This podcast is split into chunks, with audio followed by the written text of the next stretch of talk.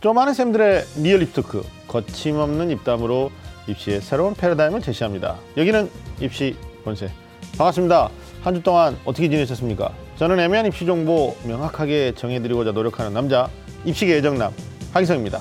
자, TBS 개편으로 입시 본색이 금요일 늦은 밤에서 저녁 9시 시간대로 핵심 시간대인데요. 옮겼는데 어떠신지 모르겠습니다. 앞으로는 매주 금요일 밤 조금 더 일찍 만나서 입시의 모든 것을 알려드리고 해결하고 잠자리에 들 수 있도록 저희들이 노력해 보겠습니다. 자, 그럼 오늘 또 저와 함께 우리 입시본색을 든든하게 꾸며주실 분들부터 소개해 드리겠습니다. 먼저 입시본색의 주제남 윤신혁 선생님 오늘도 함께하십니다. 반갑습니다. 네, 안녕하세요. 60원생의 주제남 일산 대진고등학교의 윤신혁입니다. 네. 반갑습니다. 건강하시죠? 네, 공감합니다. 우리가 9시로 이제 네. 옮겨서 만나 뵙는군요. 네. 네, 네. 어, 우리랑 그 대항하는 프로그램이 굉장히 많아진 거죠. 네, 네. 음, 엄청나게 많아진 거죠. 음, 다음 주에 그래서? 리스트를 좀 뽑아갖고 오세요. 네, 제가 철저하게 뽑아가지고 네. 조사해서 말씀드리도록 하겠습니다. 아니 근데 뭐 한 주간 또 잘 지내신 것 같아요. 건강하신 네. 것 같아요. 네. 항상 보면 이 기, 기본 체력이 굉장히 좋은 것 같아요. 음, 네, 맞습니다. 기본적으로는요, 네. 뭐 먹지도 않고 자지도 않아도 기본적으로 한 일주일 정도는 거뜬히 유지합니다. 네. 근데 제가 그 우리 빈- 이 시원생 굉장히 오랫동안 하는데 네. 윤신 선생님 어디 아프다, 뭐 네. 죽겠다, 힘들어 못 살겠다 이런 얘기 하신 적은 별로 없는 네, 그런 일이 없습니다. 어. 네.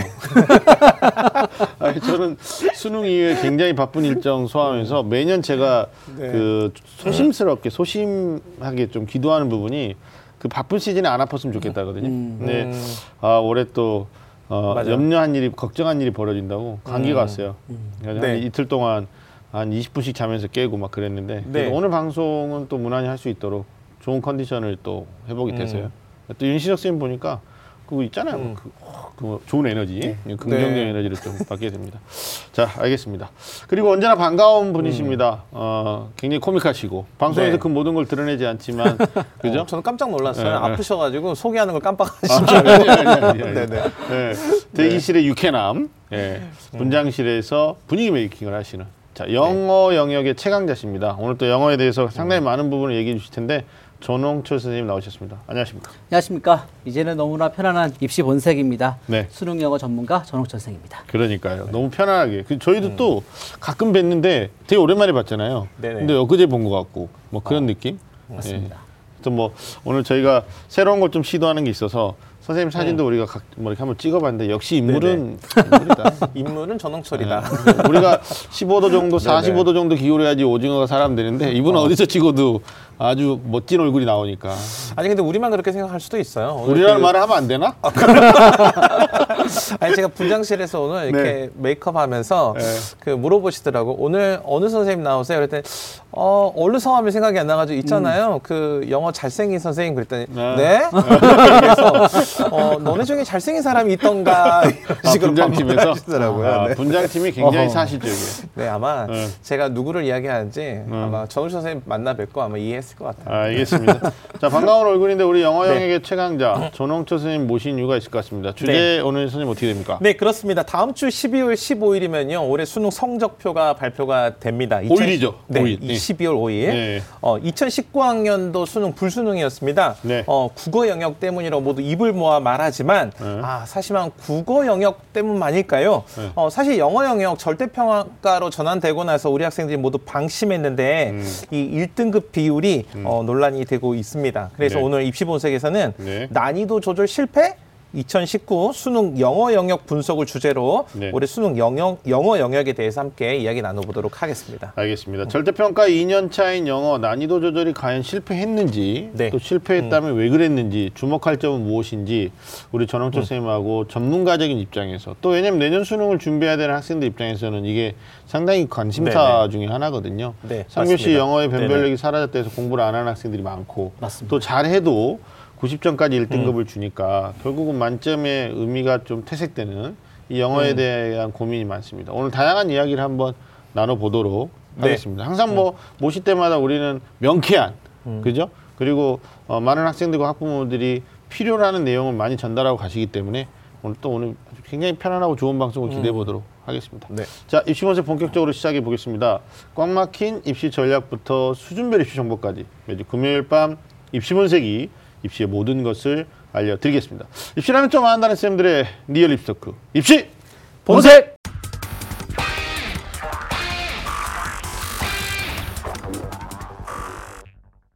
네, 지난 11월 15일 날 치러진 2019학년도 말씀하신 네네. 대로 국어만 어려웠던 것이 아니라 이 수학 음. 능력 시험에서 영어 영역에 대한 또 작년하고 비교할 수는 없거든요. 네. 절대 평가 음. 1년 차였으니까 네. 상대적으로 어려웠다.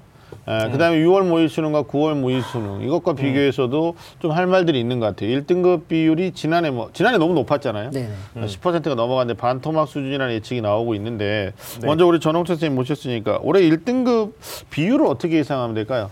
네, 좀 부담되긴 합니다. 다음 주에 성적표가 나왔어. 맞습니다. 네. 등급 비율 일단 이걸 말씀드리기 전에 네.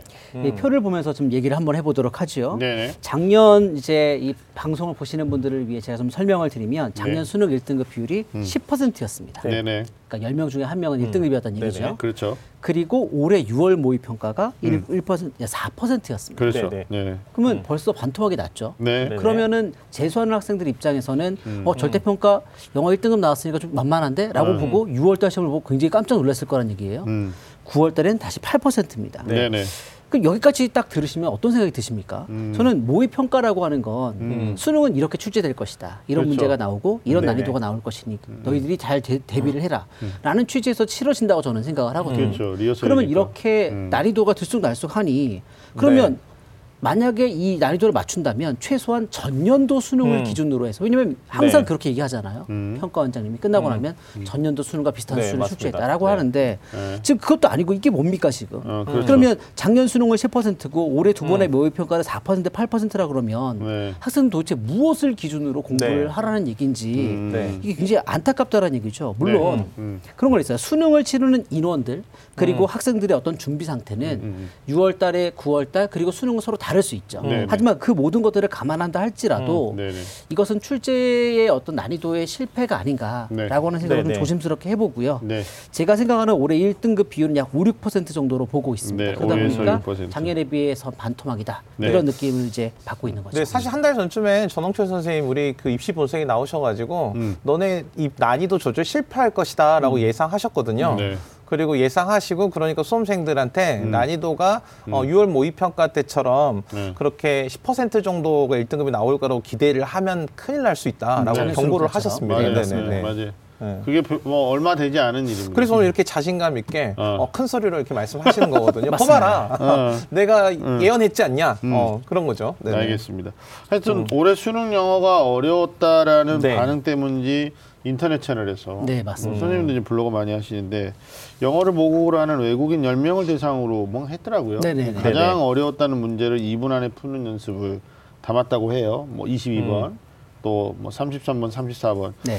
지문이 너무 길다. 또 난이도가 너무 높다. 이 반응들로 화제가 있었는데 선생님 보시면 이 수능 영역 정말 이렇게 어렵게 출제됐다고 보시는 건지 한번 저는 이게 수능이 끝나고 나면 이렇게 우리 영어 영역을 음. 외국인들에게 풀게 한다는 것 자체가 네네. 문제를 폄하하려고 하는 의도가 일단 밑에 깔려 있다. 그렇죠. 음. 저는 그렇게 생각을 해요. 맞아요. 왜, 왜 씁쓸해요. 답정너라고 하죠. 그래서 수능 문제가 좋다 쉽다라는 평가는 애초에 들을 생각이 없는 거죠. 그래서 예. 외국인들이 풀어도 어렵다, 지문이 길다 이런 반응을 보고 싶은 의도가 네. 다분히 네, 묻어 있다고 맞아요. 생각을 네, 해요. 그래요, 근데 맞아요. 저는 이렇게 생각합니다.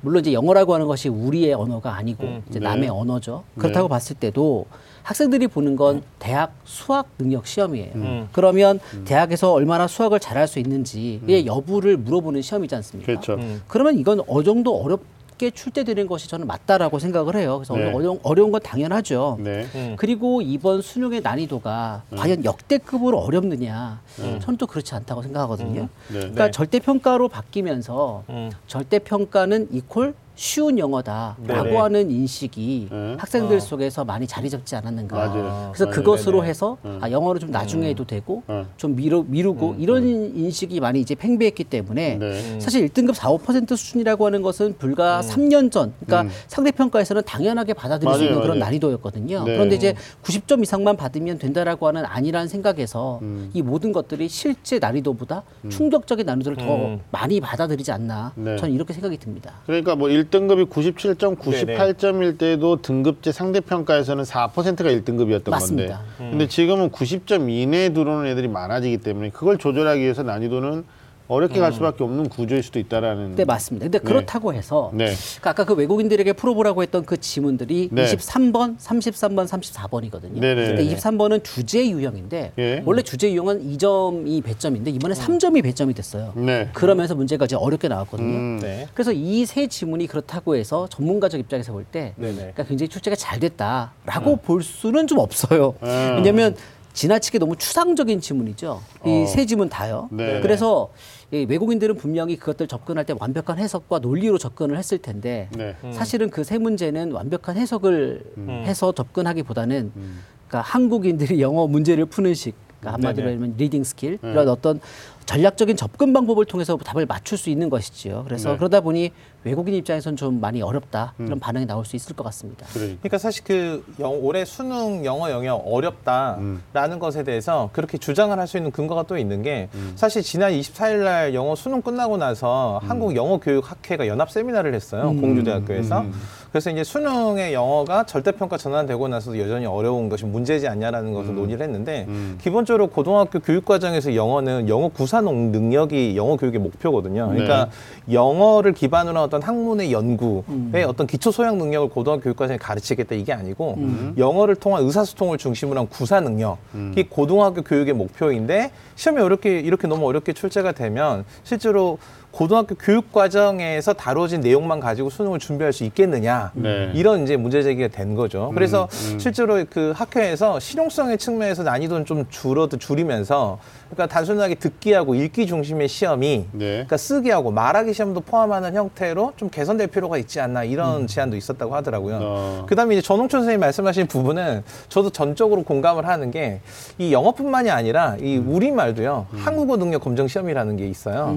그래서 이제 한국어를 얼마나 잘 구사하는지에 대한 시험인데 실제로 그 시험을 일반인들이 기출 문제, 대표 문제를 놓고 풀어보면 내가 한국인이 맞나 이런 생각이 들 정도로 맞아요. 틀릴 수 있거든요. 네. 그러니까 실제로 이 외국인을 데려다 놓고 외국인을 못 푸는 모습을 보고 우리나라 시험이 기형적이야라고 하는 건 사실은 네. 코미디의 일종인 것 같고요. 그러니까 아니 저는 네네. 음, 이 문제를 풀었던 외국인들이 전문직에 속한 사람들인지 네. 음. 아니면 예능하는 사람들인지 그냥 모국어 얘기가 나오니까 그것도 네. 하지만 이제 저는 좀 의미 있다고 생각하는 부분이 뭐냐면 음. 예전에 우리가 70년대, 80년대 열악한 교육 환경의 관점에서 봤을 때는 음. 우리 학생들의 영어 실력이 외국 나가서 의사소통이 잘 안 될 정도로 조금 네. 어, 부족했지만 지금 아이들이 영어를 접하는 시기도 빠르고 교육의 정도의 수준도 굉장히 높아졌잖아요. 음. 그런데 시험은 변별력을 계속 유지하려고 하다 보니까 네. 실제로는 의사소통 수준 이상의 시험 문제를 출제할 수밖에 없고 음. 그래서 시험 문제에서 의사소통 능력을 뛰어넘는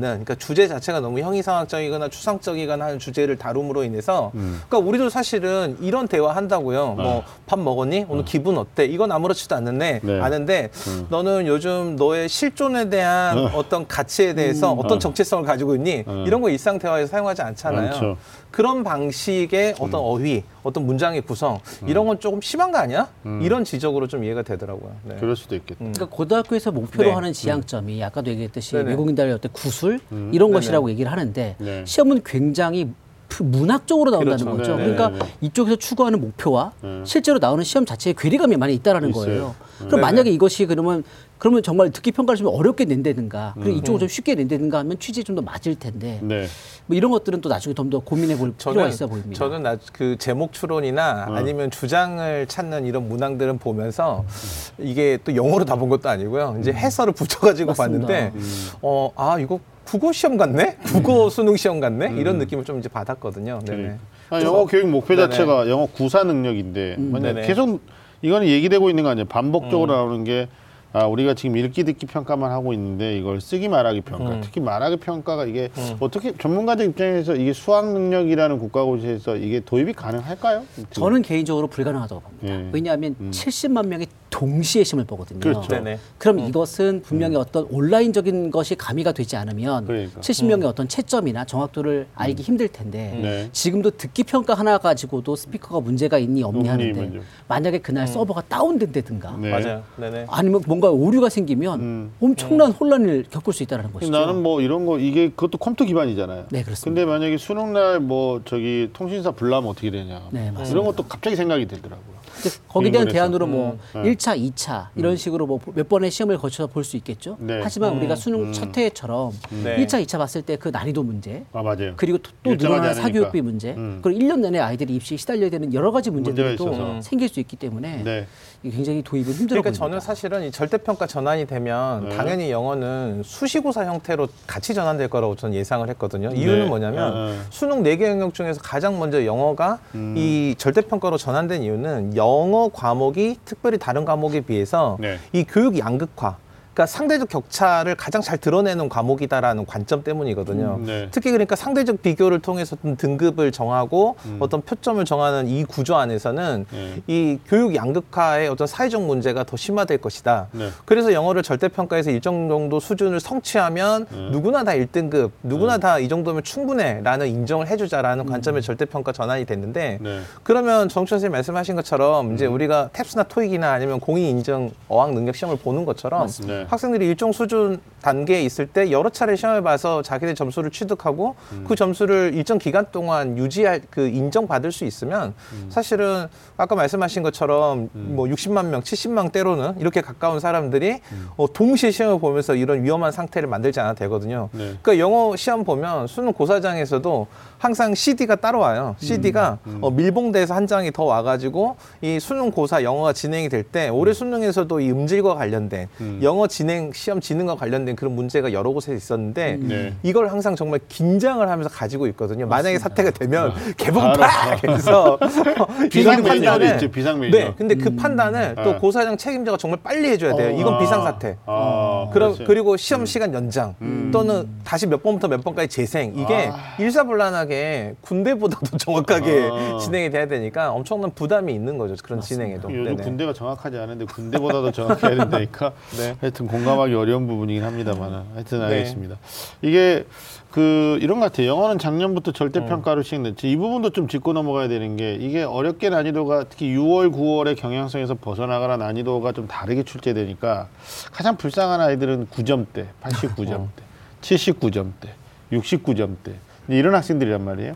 전년도 첫해 시행하고 대학마다 온도 차이가 있어요. 그러니까 네네. 서울대 고려대는 뭐 2등급 해도 감점이 그쵸. 좋고 음. 성균관대도 그렇고 뭐 한양대도 그런데 연대는 뭐. 연대 같은 경우는 문과가 7.5 차이 나니까 굉장히 크고 그다음에 중위권 대학에서 뭐 세종대나 뭐 숙명여대 보면 점 차이가 네네. 커요. 그러니까 네네. 오히려 영어는 중상위권 학생들한테 상당한 변별력을 갖는 맞습니다. 시험이 돼버렸다는 거죠. 근데 학생들이 아까 우리 전원 선생님 지적해 주신 것처럼 절대 평가가 마치 공부를 좀 덜해도 되거나 대충 해도 된다라는 오해는 하면 안 된다라는 말씀 다시 한번 짚으면서 어, 제가 여쭤보고 싶은 건 이게 한국사처럼 쉽게 출제될 거라고 생각했던 학생들이 공부량도 좀 부족했다. 네. 네. 그래서 올해 영어가 더 어렵게 느껴졌던 게 아닌가 싶은 생각도 있습니다. 실제 졸업생하고는 좀 달랐을 것 같아요. 네, 맞습니다. 그래서 이게 뜨거운 걸 못 느꼈다가 이제 막 어, 이렇게 된 건데 선생님한테 두 가지 질문을 드리면 적당한 난이도는 어떻게 하는 게 맞는지 생각하시는지와 두 번째는 어 뭡니까 앞으로 수능 영어 올해 정도의 난이도로 나올 건지 아니면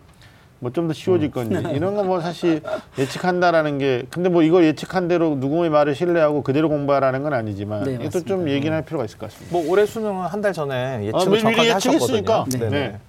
일단 영어 1등급 퍼센테이지는 네. 저는 이 정도가 적당하다고 봐요. 음. 4, 5% 정도가 5%? 적당하다고. 네, 네네. 이 정도 적당하다고 봅니다. 근데 네네.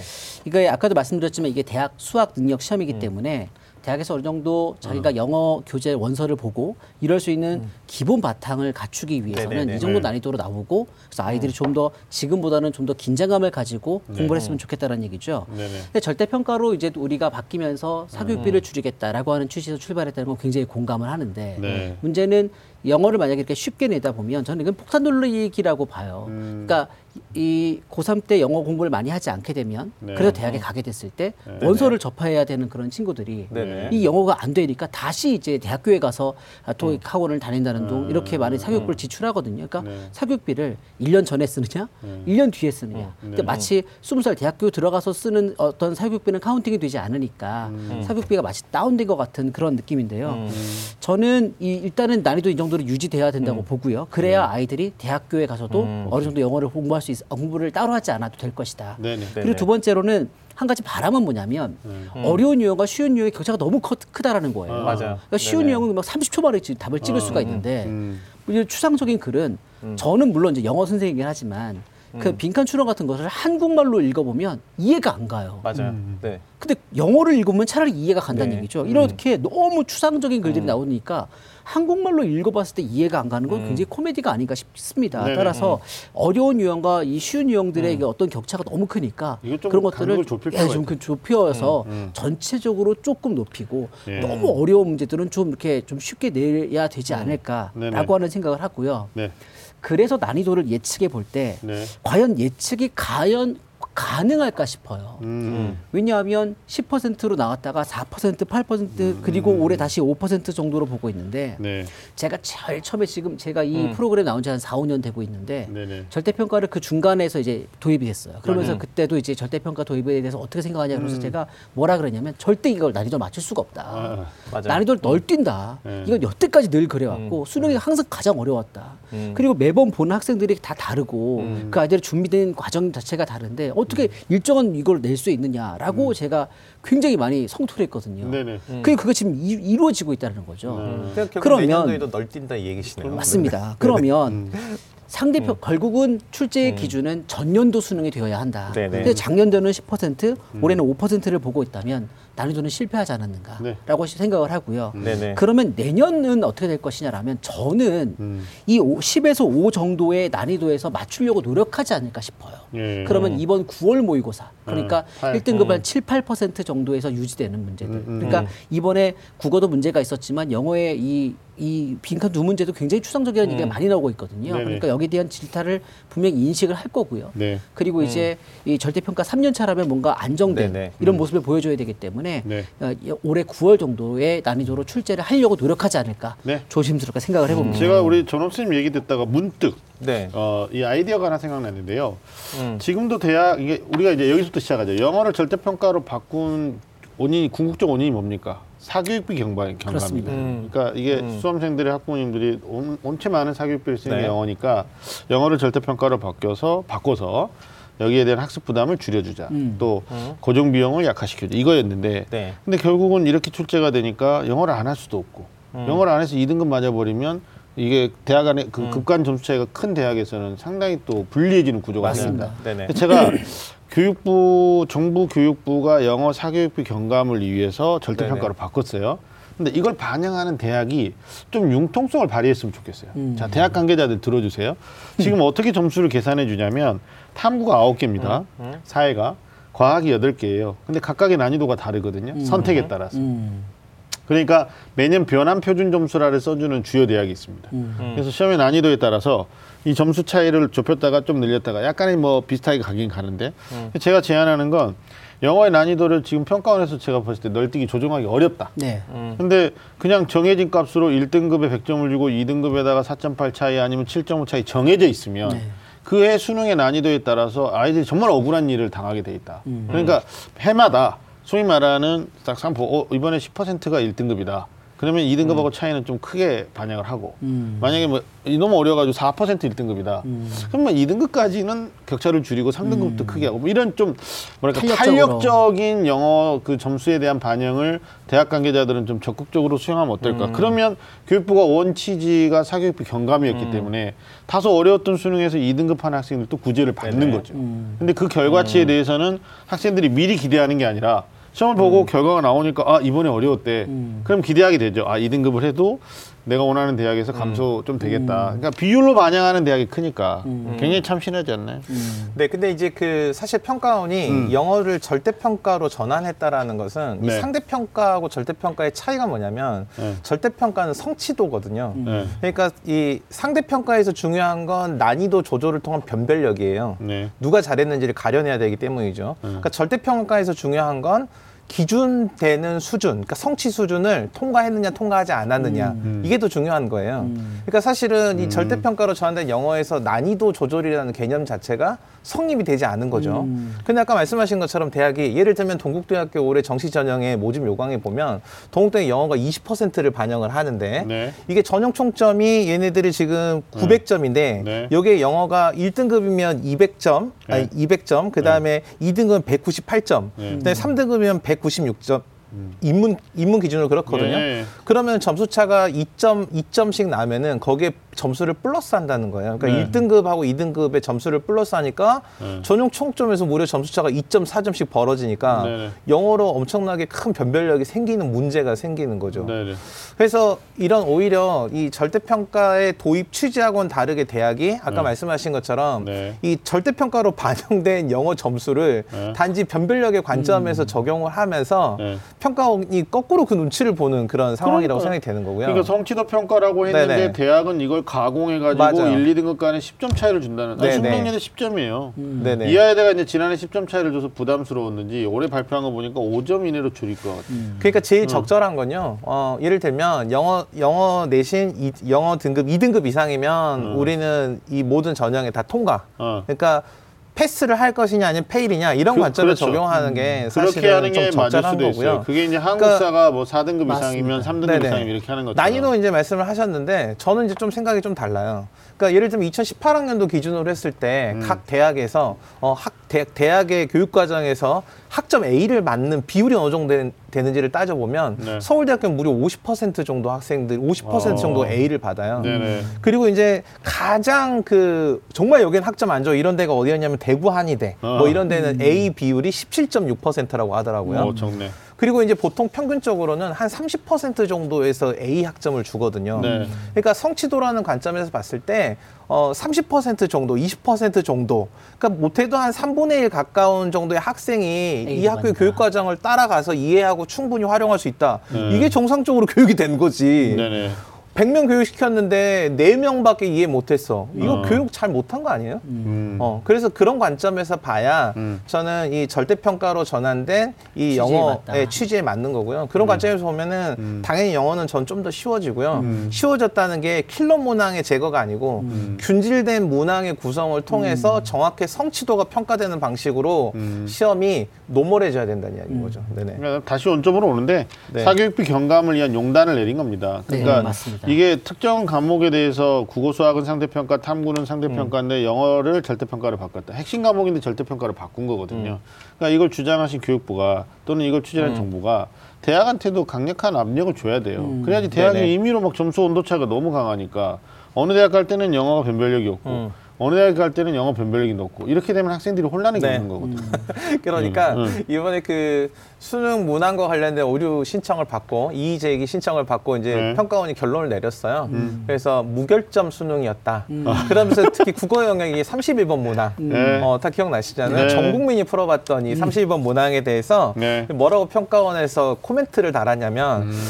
수험생 기대와 달랐던 부분에 대해서는 유감스럽게 생각한다. 유감스럽다. 어, 저희도 똑같은 코멘트를 할 수 있을 것 같아요. 네. 영어 절대평가 전환에 대한 취지는 충분히 이해하지만 시행에 있어서 어허. 세심하지 못한 점에 대해서는 유감스럽게 생각한다. 우리가 유감스럽게 네, 네. 생각한다. 그렇죠. 네네. 그러니까 아이고. 그런 음. 어떤 빈칸 문제 두 문제나 네. 네. 그런 국어 문제를 볼 때 음.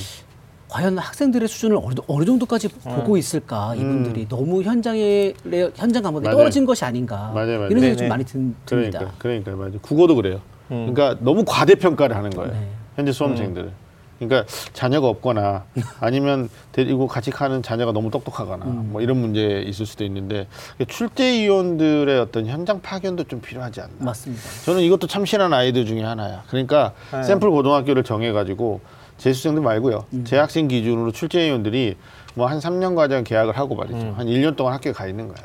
상주하는 건 아니고 뭐 음. 단위수로 이렇게 해가지고 한 2개월 단위로. 그래서 실제로 학생들 수업도 해보고 경청도. 그래서 모의 평가를 보는 거 아닙니까? 그러니까요. 그래서 저는 맞아요. 6월, 9월이 그런 취지라고 생각을 하는데 네. 거기서 걸러지지 않은 이런 문제들이 나오니까 너무 당황스럽다는 거죠. 음. 알겠습니다.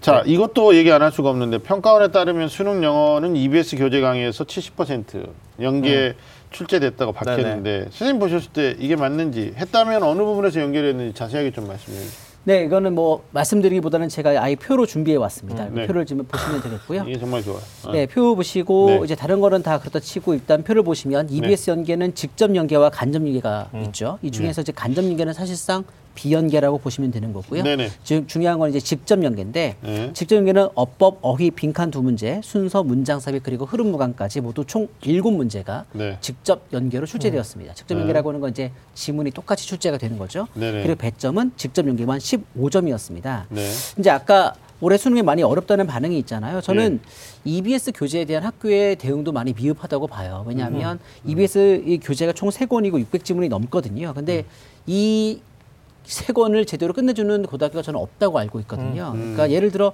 6월 모의평가 시험 범위가 수특 영어랑 영어 독해 두 권인데 이걸 정상적인 그러니까 오후에 수업을 따로 하지 않고 자, 자기 수업 시간 안에 두 권을 끝내주는 학교가 거의 없어요. 그러니까 아니 6월 달 전에 두 권이 시험 범위인데 시험 범위를 끝내주지 못하니 고등학생들이 얼마나 경쟁력이 떨어지고 재수생들이 상대적으로 유리하지 않을까 이런 생각이 많이 듭니다. 알겠습니다. 안타깝습니다. 자, 이건 또 입시 올해 시험 봤던 학생들 네. 입장인 거고 앞으로 대입을 준비하는 예비 수험생들은 올해 수능 문제를 기출 문제로 대비를 해야 되잖아요. 맞습니다. 선생님 보셨을 때 이제 그래서 드리는 문제인데 질문인데 어렵다는 반응에도 불구하고 절대 평가로 바뀌면서 어떻습니까? 어휘 수준이 어렵지 않게 출제하겠다는 약속은 음. 어느 정도 지켜졌다고 봐야 하나요? 이거는 맞나요, 선생님 생각하실 때? 네, 전체적으로 봤을 때 어휘의 수준은 네. 확실히 상대 평가에 비해 확실히 다운된 것이 맞습니다. 아. 그래서 제가 어휘도 정리해 보면 네. 아 이런 어휘는 어 이렇게 표시하고 나올만 한데 그러면 충분히 그런 게 나왔고 음, 그래서 음, 어휘는 확실히 좀 낮아진 게 맞습니다. 그러니까 독해에 지장이 없는 안전장치들도 있고 막 각주를 달아준다거나 이런 게 있는데 그러면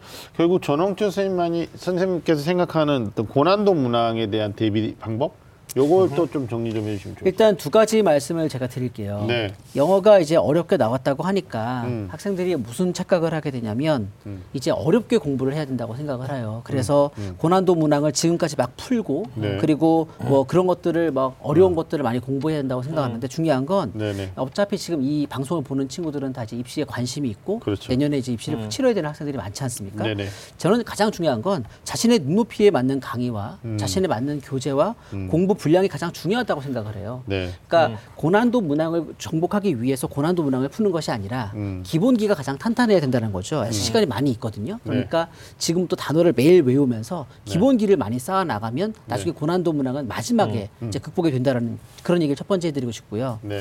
두 번째는 이제 EBS 직접 연계가 아까도 말씀드렸듯이 일곱 문제가 나오고 있는데 배점이 15점입니다. 음. 근데 이제 이 수특이 2월 달부터 나오는데 네. 음. 수특이 나올 때부터 이미 극강의 난이도예요. 수능 수준의 난이도로 나오고 있단 말이에요. 그러면 이게 3월 달부터 학교에서 이제 교재로 채택해서 들어가게 되는데 그 수특을 못 따라가게 되면 여기서 악순환이 발생하게 됩니다. 네. 왜냐하면 이 수특 교재가 중간고사, 기말고사에도 반영이 된단 말이에요. 네. 그러면 학생 입장에서는 지금이 11월 달이죠. 이제 11월, 12월, 1월, 2월 달 요 사이에 네. 이 수특 영어를 제대로 풀 수 있는 기본적 실력을 가지지 못하면 네. 3월 달부터 악순환이 되게 될 것이다. 음. 따라서 지금부터 부단히 노력을 해서 네. 2월 말까지는 어느 정도 비연계 실력을 준비해 둬야 음. 3월 달부터 EBS 교재를 충분히 따라 나갈 수 있을 것이다라는 생각이 듭니다. 그러니까 고등학교 3학년 되는 친구들은 3월 학기가 새로운 시작이 아니라 맞습니다. 3월이 시작이 아니라 12월 중순 정도 되면 보통 한 14일 정도 되면 내신이 끝나는 것 같아요. 맞습니다. 이게 정말 우리 선생님 굉장히 중요한 얘기를 해주신 게 12월 14일 혹은 15일 네네. 그때부터 2월 28일까지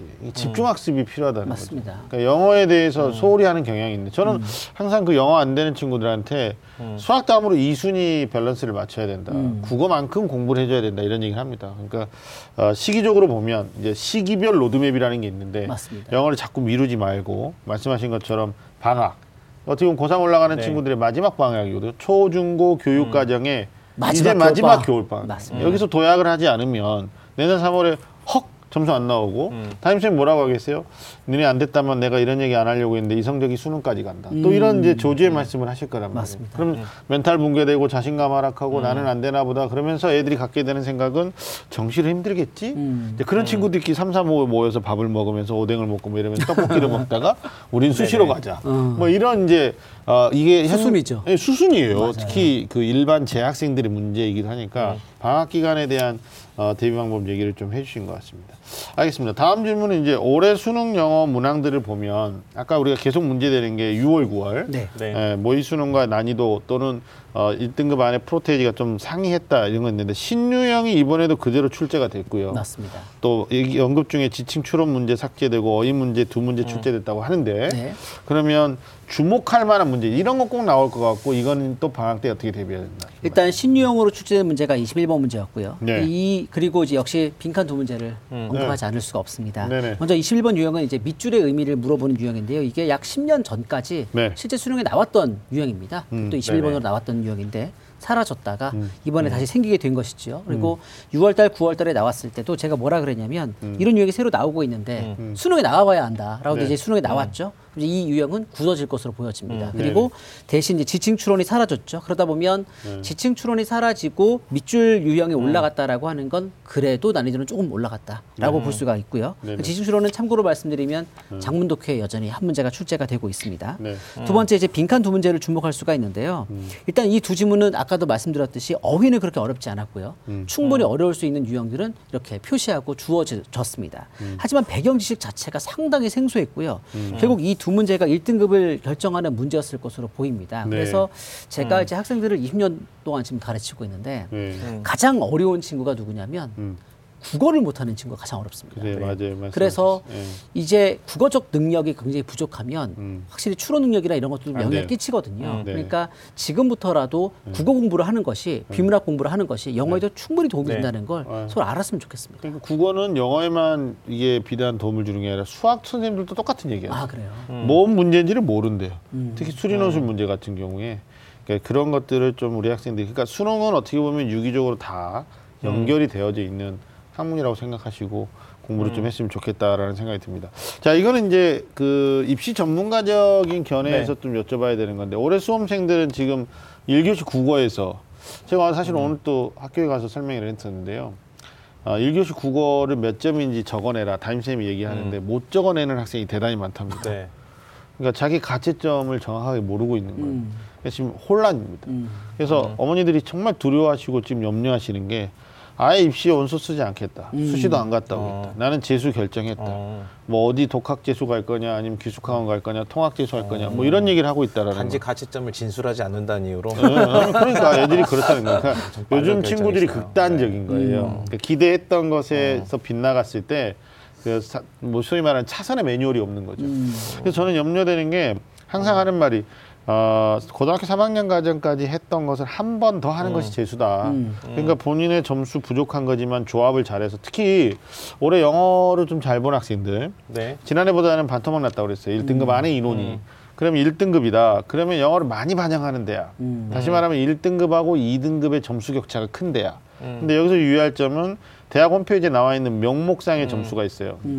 195. 음. 이게 중요한 게 아니라 아까 말씀하신 것처럼 전형 총점에 대입해서 음. 맞아. 실질 점수 차이가 많이 나는 대학이 있을 거예요. 음. 이렇게 되면 어느 대학에서는요. 실제로 영어 2등급과 1등급이 국어의 2등급을 상쇄할 수도 있습니다. 음. 음. 그러니까 막 포기하고 그럴 관계는 아니라고 보는 거예요. 그래서 네네. 공부를 좀 많이 하셔야 되는 게 음. 실제로 음. 올해 수험생들. 그러니까 저, 영어 절대평가 2년 차인데 우리 이제 전홍 쌤이 영어를 만들어가는 과정을 얘기해 주셨다면 실제로 이거 만든 점수 가지고 음. 잘한 건 잘한 거대로 음. 또 못한 건 못한 거대로. 그러니까 영어를 못했어요. 만약에 국어를 잘하고 수학을 괜찮게 봤는데 영어가 2, 3등급 떨어졌다. 그럼 절대 피해야 되는 대학은 극한 점수가 큰데 아까 말씀하신 것처럼 연대. 근데 가면 안 돼요. 이런 부분들을 좀 매뉴얼들을 정해서 올해 입시를 보신 친구들은 정작 이런 공부가 음. 좀 필요한 것 같고 대학의 어떤 전형 총점 대비 계산을 해서 작년에 그거 계산 안 하고 원서 쓴 애들이 너무 많아가지고요. 그렇죠. 네. 올해는 좀 해줘야 되지 않을까라는 아마 우리 상담받고 대학가자에서도 선생님들이 그런 부분들 전부 다 신경 써가지고 학생들 온라인 상담 또 방송 상담을 해주는 걸로 알고 있습니다. 그렇죠. 그러니까 수능 자체가 이렇게 우리의 예상과는 빗나가게 나오게 됐을 땐 네네. 그걸로 끝이 아니고 그렇죠. 그 다음에 네네. 이제 원서 영역이라고 하죠. 네. 그래서 이런 방송을 통해서 많은 정보를 습득하고 네. 무엇이 나에게 좋은 네. 것인지를 판단해서 네. 지원하는 것도 학생들에게 굉장히 중요하다고 우리 생각합니다. 전원 선생님이 네. 또그 SNS의 파괴력이 크시니까 음. 어 한번 또 얘기하셨죠 입시본색에 갔다 왔는데 니네 영어 끝났다 뭐 잘 봤다 못 봤다 가지고 일일비 하지 말고 일장 일단 다 있다 그러니까 음. 마지막까지 영 온서 영역에 대한 공부를 좀 맞습니다. 해야 된다 또 음. 이걸 도와주는 방송이 어, 입시본색이다. TBS에서 하고 있다 입시본색에 상담받고 대학까지 하고 있다 이런 것도 저희 홍보하고 계신 거죠 아 그럼요 하고 네. 있습니다. 어, 아니 진짜 올해부터는 누가 홍보하는지 추적한답니다 알겠습니다. 그러니까 내년부터 제가 사회자가 될 때까지 계속 홍보하겠습니다. 알겠습니다. 자, 오늘은 난이도 조절 실패. 어, 2019 수능 영어 영역의 분석을 주제로 네네. 어, 영어 영역에 대한 이야기를 나눠봤습니다. 자, 마지막으로 영어 영역 가채점을 한 뒤에 지금 고민이 많은 학생들의 우리가 잠깐 조언을 해드렸는데 우리 전영 선생님이 올해 수능 본 학생 또 내년 내후년에 수능을 보게 될 모든 수험생들을 망라해서 좋은 말씀 좀 부탁드리겠습니다. 먼저 올해 수능 본 친구들 음. 정말 수고 많으셨습니다. 그러니까 시험을 잘 봤든 못 봤든 음, 여기까지 완주했다는 것이 굉장히 인생에 큰 의미가 있어요. 음. 그런데 지금 이제 수능 끝나고 나서 이제 이 정도, 삼 주 정도 지나고 있죠. 그러니까 많이 이제 여러분 지치게 놀고 있잖아요. 그러다 보니까 뭔가 이렇게 죄책감도 느끼고 공부해야 되지 않을까 생각하는데 네. 지금은 인생의 시기에서 놀 때입니다. 네. 그러니까 지금은 네. 뭐 토익 공부를 하니 이런 거 하지 말고 네. 굉장히 힘들었던 심신을 네. 좀 편하게 지내고 네. 뭐 연극도 보고 가고 영화도 보러 가고 음. 친구랑 만나고 부모님과 네. 산책을 즐기는 음. 그런 좋은 시간을 좀 가졌으면 좋겠고요. 공부에 네. 대한 부담은 당분간 안 가졌으면 좋겠습니다. 그리고 네. 이제 수험생이 되는 친구들에게 제가 분명히 말씀드리면 지금의 어떤 입시 난, 난이도가 굉장히 들쑥날쑥하고 그런 건 맞아요. 그런데 음. 지금부터 공부했을 때 극복할 수 없는 난이도는 절대 아닙니다. 음. 그러니까 내가 한 번도 해보지 않았다고 할 수 없는 건 아니니까 네네. 하루라도 빨리 시작하고 예. 또 자기의 눈높이에 맞는 공부를 한다면 충분히 극복할 수 있으니까 빨리 공부를 시작했으면 좋겠습니다. 아이 감사합니다. 우리 윤시영 선생님도 더 네. 전우현 선생님 이제 수험생 여러분 수고하시니까 놀 때라고 말씀드렸는데 다음 주 12월 당장 수능 성적표가 나옵니다. 놀 때가 아닙니다. 네. 어, 영어 점수 잘 체크하셔가지고 음, 맞아요. 어느 대학에 정시 지원 잘 할 수 있는지 꼼꼼히 따져보셔야 할 때고요. 네네. 그러니까 저는 이렇게 생각해요. 이게 영어 시험에 대해 전웅천 선생님이 예측이 어렵다, 음. 난이도 조절하기 어렵다 이렇게 말씀하셨는데 어떤 변화도요 하루 아침에 이루어지는 변화는 없습니다. 음. 여러분 아마존 이런 데서 영어 그 설명문 잘 보시고 물건도 구입하지 않으십니까? 그러니까 우리가 생활에서 접근하는 이 정보들이 이제 음. 우리 말뿐만이 아니라 영어로 된 정보들을 아주 쉽게 그리고 다양하게 네. 그리고 아주 자주 접하게 되니까 어, 당연히 영어 문제의 의사소통을 넘어서 어떤 추론의 영역까지 우리 국어도 사실은 문학의 감상이나 아니면은 어, 단순한 문항에서 추론의 영역을 거의 넘어갔거든요. 네. 그래서 그런 변화를 이해하신다 그러면 좀 잘 그런 관점에서 좀 준비도 좀 세심한 준비도 필요할 거라고 생각이 됩니다. 알겠습니다. 일주일 남은 성적 발표 떨리는 마음으로 기다리는 학생들이 많습니다. 올해는 특히나 마지막까지 OMR 답안지를 완성치 못한 학생들이 많아서요.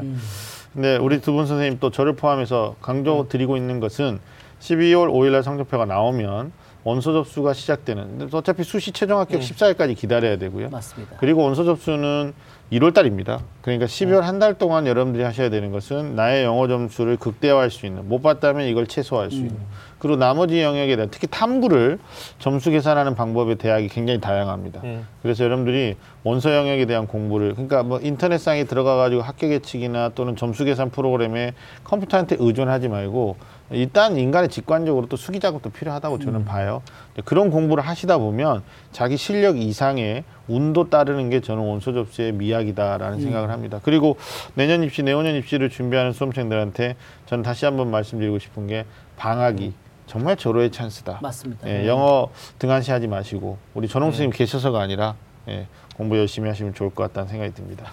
자 오늘 소중한 시간 함께해 주신 우리 전홍철 선생님 그리고 윤신혁 선생님 고맙습니다. 자 매주 금요일 밤 좀 아는 쌤들의 리얼리티 토크는 다음 주에도 계속됩니다. 지금까지 함께해 주신 여러분 감사합니다.